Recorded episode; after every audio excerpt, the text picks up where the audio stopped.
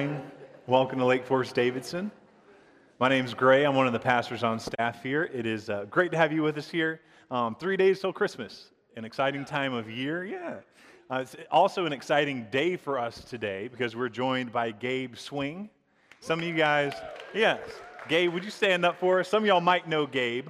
Um, he, he's one of the missionaries that, that we as a church support. Um, he and his family are doing work down in the Abaco Islands of the Bahamas. You might have heard of the Abaco Islands in the news this past September. That's the island that Hurricane Dorian uh, sat on for a few days. And so he and his family have been down there uh, working hard to help people rebuild their lives and rebuild their homes. And it's a, a long, long process. And Gabe has joined us today primarily, primarily because he wants to, uh, to meet and talk to any of you who might be interested in learning about kind of what they're doing, what the next steps are, ways you can get involved or support them. So Gabe is going to be here during the service, and he's, he's going to go hang out under that basketball hoop after the service. So if you want to talk to Gabe, that's what he looks like, and he will be right under that hoop after the service. So Gabe, thanks for joining us. Um, great to have you um, with us today. Yeah. And so, so this Advent season, uh, we've been going through a sermon series called What Child Is This? So, as we anticipate the celebration of Jesus Christ's birth on Christmas, we ask the question What child is this? Who is this child? Who is Jesus?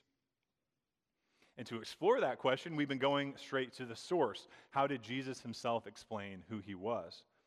And so during, that, during the series, we've been looking at seven metaphors that Jesus uses to describe himself, all in the Gospel of John, and all of which start with the phrase, I am. Today we're looking at one more. We're looking at, I am the bread of life. So please join me in prayer as we prepare to engage the text.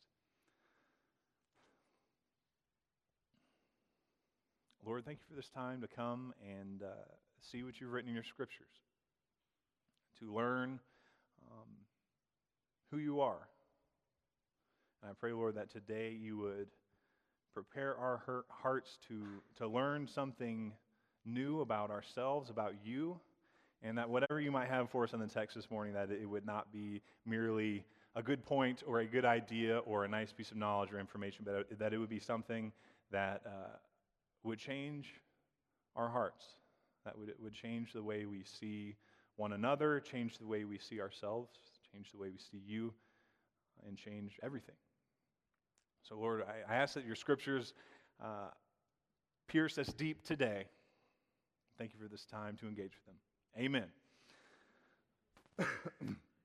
All right, so as some of you may know, I am the, the missions and college pastor here, and a, a, big part of my job is meeting with college students. And when November, December comes around, especially for the seniors, a lot of the conversations I have with them are about, you know, what is next? You know, what job are you going to have? And, and it's not only the seniors, it's also like the freshmen and sophomores. What am I going to major in? This question of, of, this uncertainty of what's ahead is a question they'll ask. And a lot of them will ask me, well, well, when did you know what you wanted to do? When, when did you know you wanted to be a pastor? And the answer I tell them is that I knew I wanted to be a pastor in high school. But then I went to college, started seriously doubting Christianity, got really lonely, pretty much walked away from Christianity going into my sophomore year. It was a really dark time. I, I was hungry for something. I, I, knew something was missing, but I, I didn't know what. And so clearly, a lot has happened between then and now. And one of the big things that happened happened that sophomore fall. A friend in one of my classes asked me if I would go as a blind date to, with her friend to a Sadie Hawkins dance. Yes, they still do those, by the way. And so one of the campus ministries was putting on the Sadie Hawkins dance. And I had, I had tried most of the campus ministries at Clemson, and I was not, uh, not enamored by my experience there. So in, in hindsight, I'm actually very surprised I went, very surprised I said yes. Uh, but, you know, I, I, think uh, what I might have been thinking of is this, this blind date I was going with, you know, she's, she's from another school. And my, my friend's a quality girl, and her friend's probably a quality girl. And I thought, you know, maybe I'm going to hit the jackpot here. you know, maybe I'll pull a lucky lottery ticket and I'll meet someone special. Maybe that hunger that I felt was for a partner, for a spouse, or for, you know, a, a special person, special someone. Maybe that's what was missing. And I'll go ahead and tell you, this is not one of those, and she's sitting right over there stories. we, di- we didn't get married. I actually, great girl, wonderful girl, but I never talked to her after that, never saw her again. Uh, however, I did meet someone special that night. His name was John, and, and he, he was my friend's date. He and I hit it off that night. I gave him a ride home, uh, dropped him off at the door, and we exchanged numbers. and, and that, that friendship grew, though. And my friendship with, with John and his friends, God used that to lead me back to faith. And so there's, there's much more to this story. And in the years ahead, I'm, I'm sure you'll hear more bits and pieces of it. But I, I again, I, I, still look back and I wonder, man, why did I go? To, why did I say yes? And I, I, fully believe it was the grace of God that, that led me to say yes. Because I, I certainly did not know at the time what was about to unfold through this, through this little random Sadie Hawkins dance. All I saw was the tip of the iceberg of how God was at work, if even that. I came to the dance expecting to meet a, maybe meet a girl, ended up meeting a guy. And through that friendship, ended up being drawn back to God. I, I got something much different, much better than I expected. Got something much better than I even knew to hope for. And that situation, it has some, some similarities to the one we read about in John 6 just a little bit ago. We, we hear that a large crowd had gathered around Jesus, and they too would end up getting something much different, much greater than they expected, something much better than they even knew to hope for. And this crowd, this crowd had come to him because they'd heard in, in John 5, the chapter before, they'd heard how Jesus had healed these people.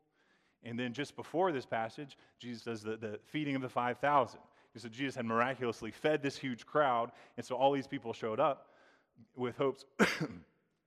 they gathered some with hopes for healing, that they'd be healed, others with hopes for food. They were hungry, needed something to eat, and everyone came with their own expectations of what this man might be able to offer them. And so this crowd, would, again, had all come together, each with, with their own hopes for what this might bring. And then that night, Jesus and his disciples got, in, got into a boat. They were right on the Sea of Galilee there. Got into a boat and they crossed the sea. And then the following morning, everyone woke up and they were like, you know, where'd Jesus go? Where'd the bread guy go? And so, so they get up and they, they go search for him. And then they end up finding him on the other side of the sea. And this is where our text picks up. Verse 25. When they found him on the other side of the lake, they asked him, Rabbi, when did you get here? Jesus answered, Very truly I tell you, you are looking for me not because you saw the signs I performed, but because you ate the loaves and had your fill. Do not work for food that spoils, but for food that endures to eternal life, which the Son of Man will give you. For on him the Father has placed his seal of approval. So again, the crowd finds Jesus on the other side of the lake, and they pretty much ask him, Hey, where you been? Why'd you leave? What's going on? And Jesus says, You're following me because you want to fill your stomach, not because you see what I'm really doing. He tells them, You're missing it. You're missing who I am. You're missing why I'm here. You're missing what I'm doing. I didn't come here to do a work on your stomachs. I came here to do a work on your soul. And again, it was just like me at the Sadie Hawkins stance. They, they came only seeing the tip of the iceberg of what Jesus was doing. They came with hopes for bread. They thought maybe this was a guy who can do some magic tricks.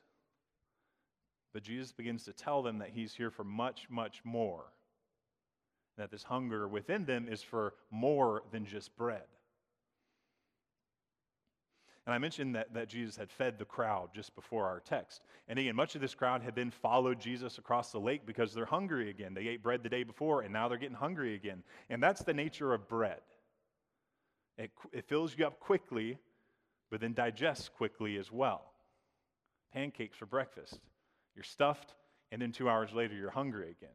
Or I am at least. And so, so these people are hungry. And, and we, it's important to realize like food is not always easy to come by at this time in this place in the world.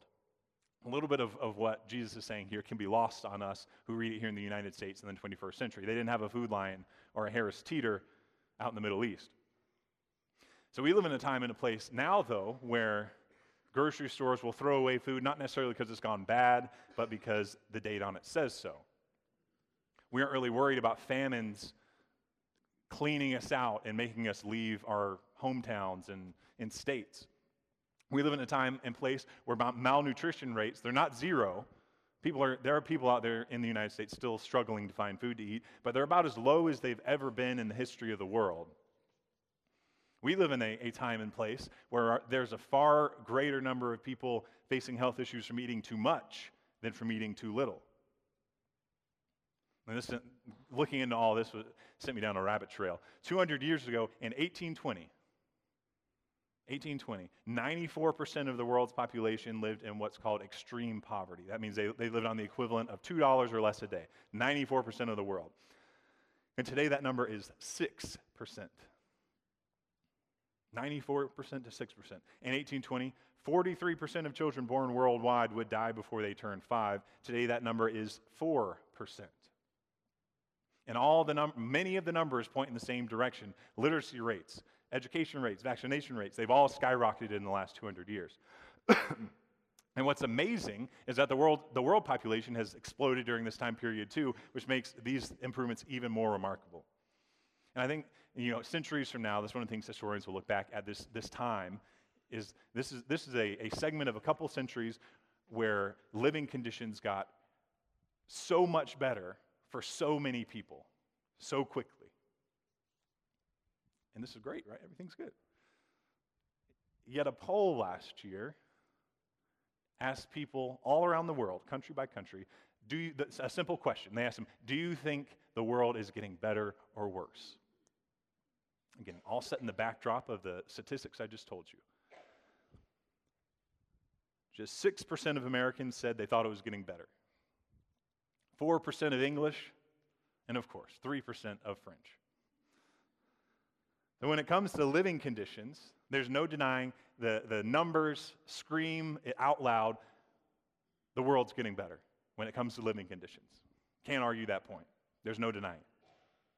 But we're painfully learning that humanity hungers for more than just good living conditions, more than food, more than water, more than shelter, more than bread. Despite having an abundance of resources and food, there's no denying that we as a culture, we as a society, are hungry. And people might have a lot of different answers to what it is that we're hungry for, but no one is out there saying, yeah, you know, Americans, they're, they're pretty content. They're pretty happy with what they have. Or, you know, Americans are they're pretty at peace. They're not anxious. They're not worried about too much. Or, yeah, those Americans are pretty fulfilled. They're happy with their lives. Nobody's saying that. So something, something's not quite adding up. Many of you might have heard that life expectancy in the U.S. has declined for the first time in about three decades, primarily from rising fatalities uh, due to heart related issues and drug related deaths. Suicides are up 30% in the last 20 years.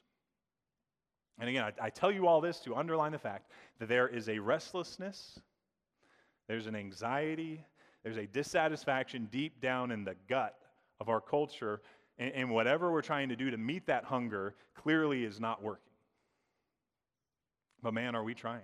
We try all sorts of things. The, the irony of it all is we, we're desperately hungry in an age of consumption. We'll consume anything that we think might fill the hunger, might fill the restlessness, might fill the despair. For example, we, we feel hungry for peace from the anxiety in our lives that we've allowed to kind of become the norm. And so, what, what do we do? We, we retreat inward from our lives. We, we get lost in our phone. We watch shows on TV, both of which will entertain us, but they leave our spirit just as or maybe even more tired than we were before.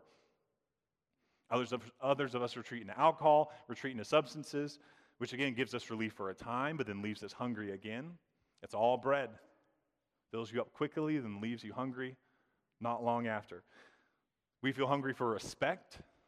We want to be respected. And so we find a job that society respects. We find a paycheck that people will respect. We get a respectable, nice car. We move to a bigger house in a more respectable neighborhood. Yet we always feel one thing away from really being respectable, really being respected, from arriving. So we're always hungry. It's all bread. Fills you up quickly, but digests quickly as well. We feel hungry for meaning, and we don't even know where to start on that one. We don't know the answer. We don't even know the question we're asking. So we just get busy We do a million things, and we hope that somewhere along the way, one of those things will actually end up meaning something or will be revealed as important and when we look back. But at the worst, we've kept ourselves so busy, at least we didn't have to sit and really think hard about uh, meaning or importance or anything like that. We feel hungry for admiration. We desperately want people to like us. So we curate a persona, be it in real life or online. We, we try and fit into this, this mold of what an admirable person allegedly is, all the while not asking who made the mold, if anyone fits in it, or if we're all pretending. And so then we're never quite really satisfied with who or what we are. We're, we feel like we're inching closer, but we're still always about a foot away. It's more bread. And the list goes on, but the question is what is it that you are hungry for?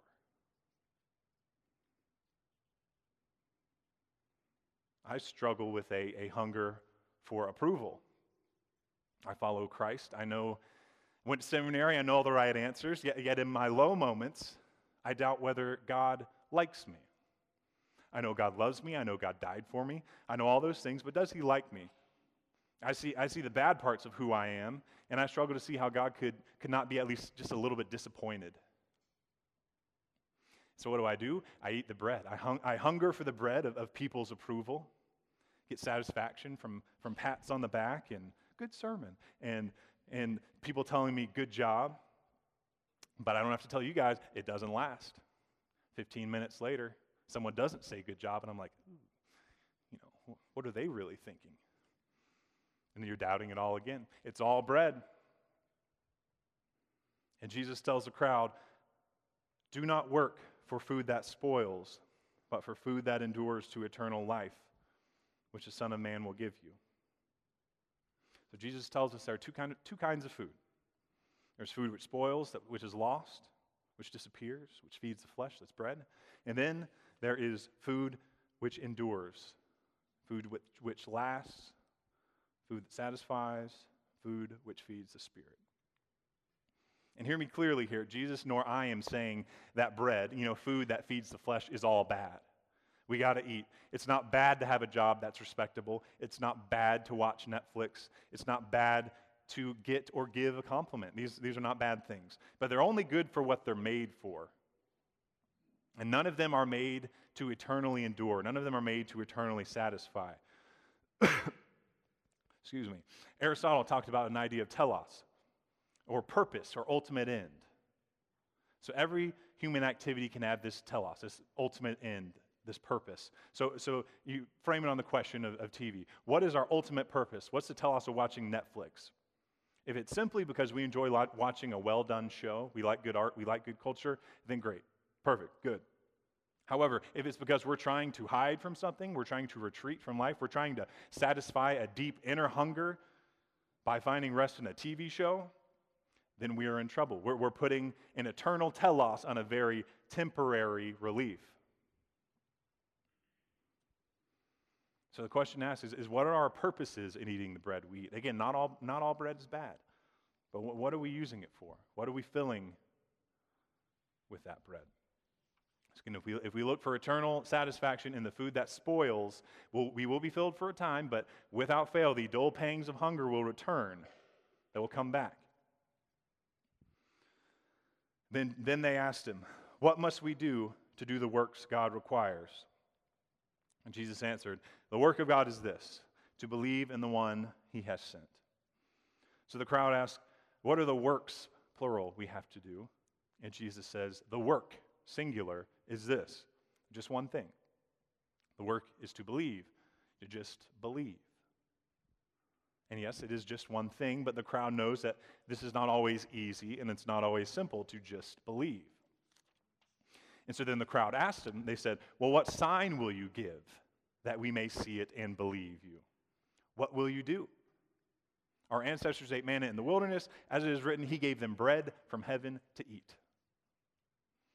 So, they, so they're asking Jesus, they say, How can we believe you? How can we trust you? Help us believe. Give us a sign. Make it, make it clear. And then they reference their ancestors eating manna in the wilderness. And this happens way back in the Old Testament book of Exodus, second book of the Bible.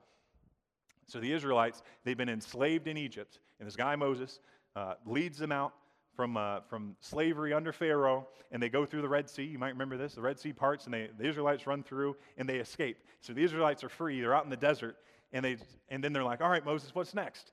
And Moses flips to the last page of his instruction book, and he's like, well, that was the last page. I'm not sure.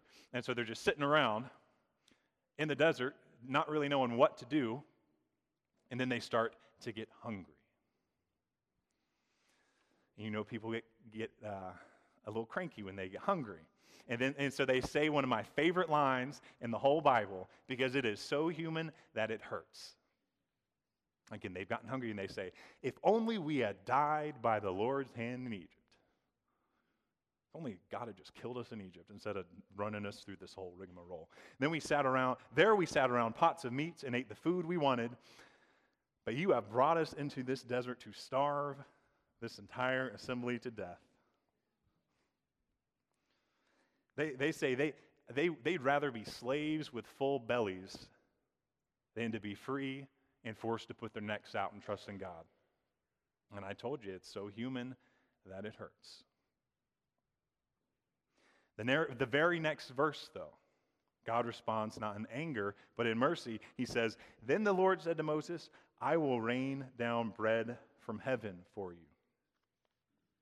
And this bread was the manna that the crowd referenced earlier. Exodus 16, it tells us that the manna, it was like white coriander seed. Not sure what that is, but it tasted like wafers made with honey. Every morning, the Israelites would go out and they collect this manna from the floor of the desert, and it would stay good for the entire day, and it, it, and it would fill them, but then it would spoil and rot by the next morning. And so every day they'd get their bread, their daily bread. Every day they'd eat it, and then every morning it would be back. God gave them just enough, and the Israelites survived on this, this manna, this bread, for, for 40 years out in the desert. And so the crowd's saying, All right, Jesus, I hear what you're saying about you being the one God has sent. But listen, Moses, that guy fed us in the wilderness for 40 years. Out of, he made stuff rain down from heaven. It was like Kazaam. Anybody seen Kazaam?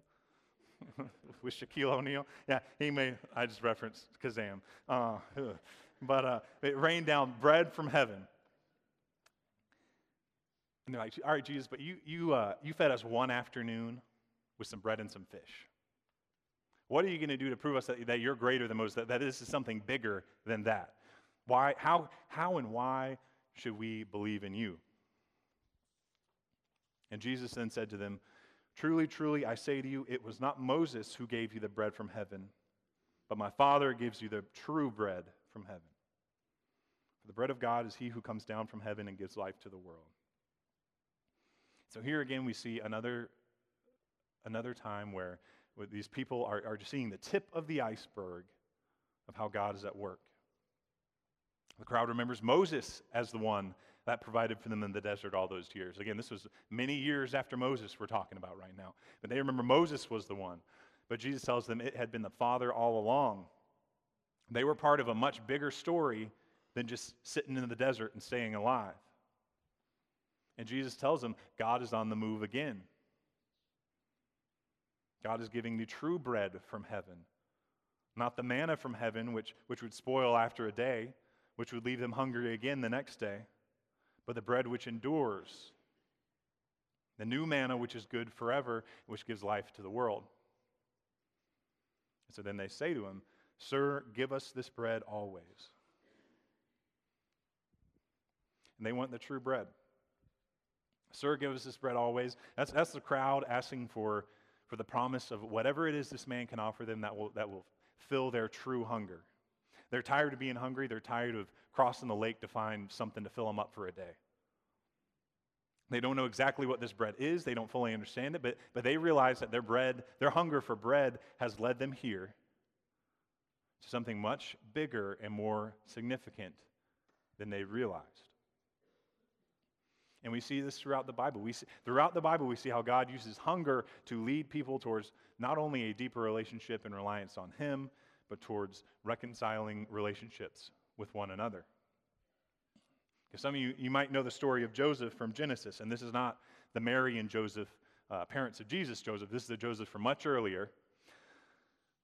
Much earlier in the story. And so this is Joseph. He has a lot of brothers. You might remember he had the, the, the coat, coat of many colors. Joseph had a lot of brothers, and he, he's the favorite son.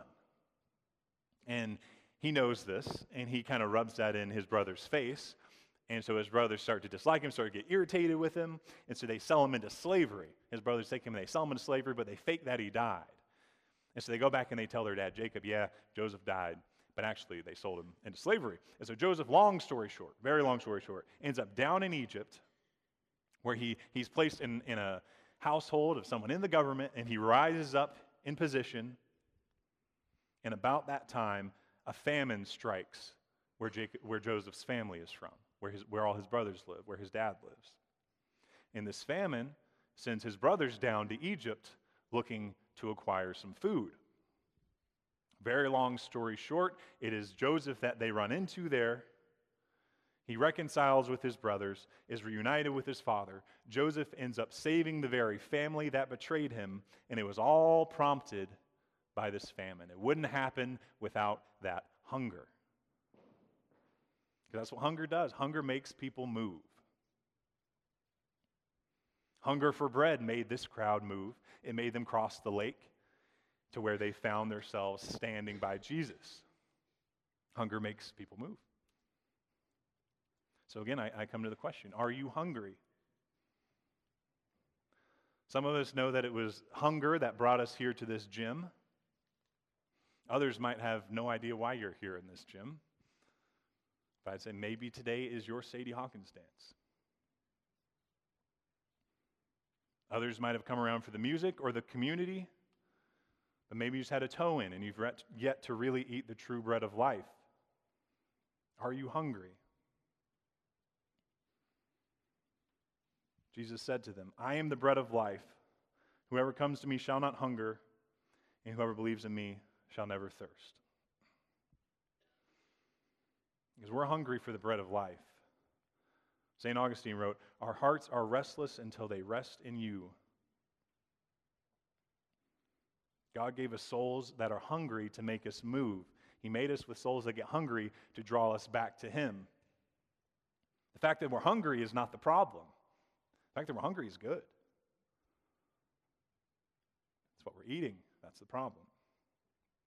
But this bread of life, this is, this is who, this is what we've been grasping for all of these years. And we finally see that d- despite all of our desperate striving, it wasn't respect that we truly hungered for, it wasn't admiration that we hungered for, it's not approval that we hunger for, it's the bread of life. It's Jesus. That's, that's where the road ends. We read in Psalm 107 For he satisfies the longing soul, and the hungry soul he fills with good things.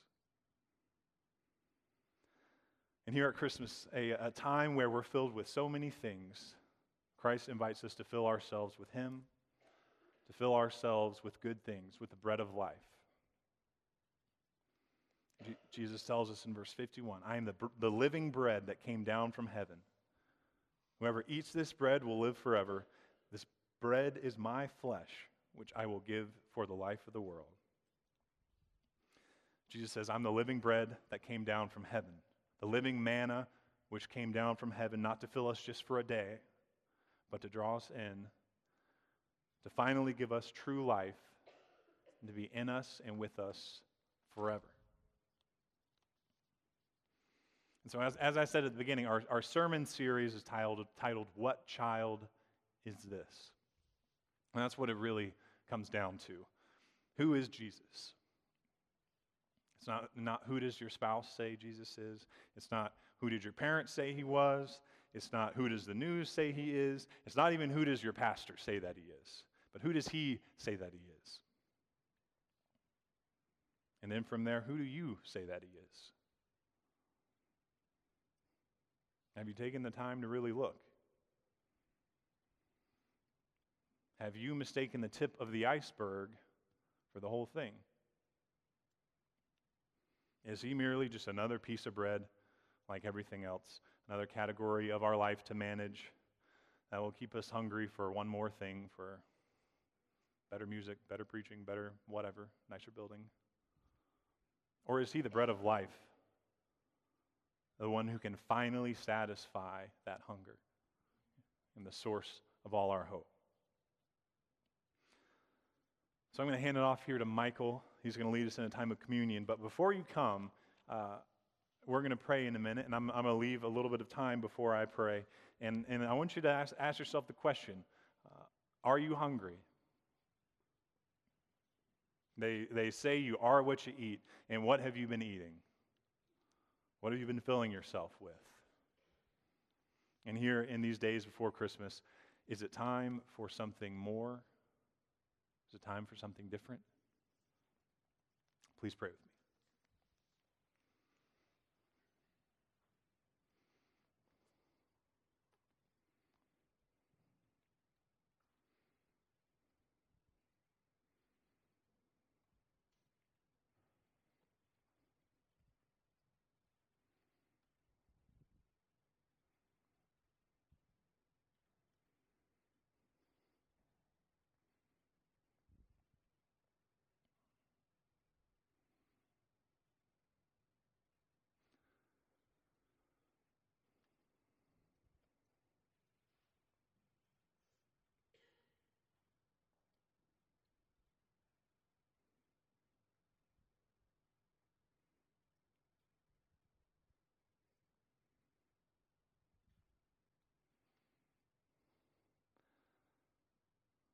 Lord, we thank you for our hunger.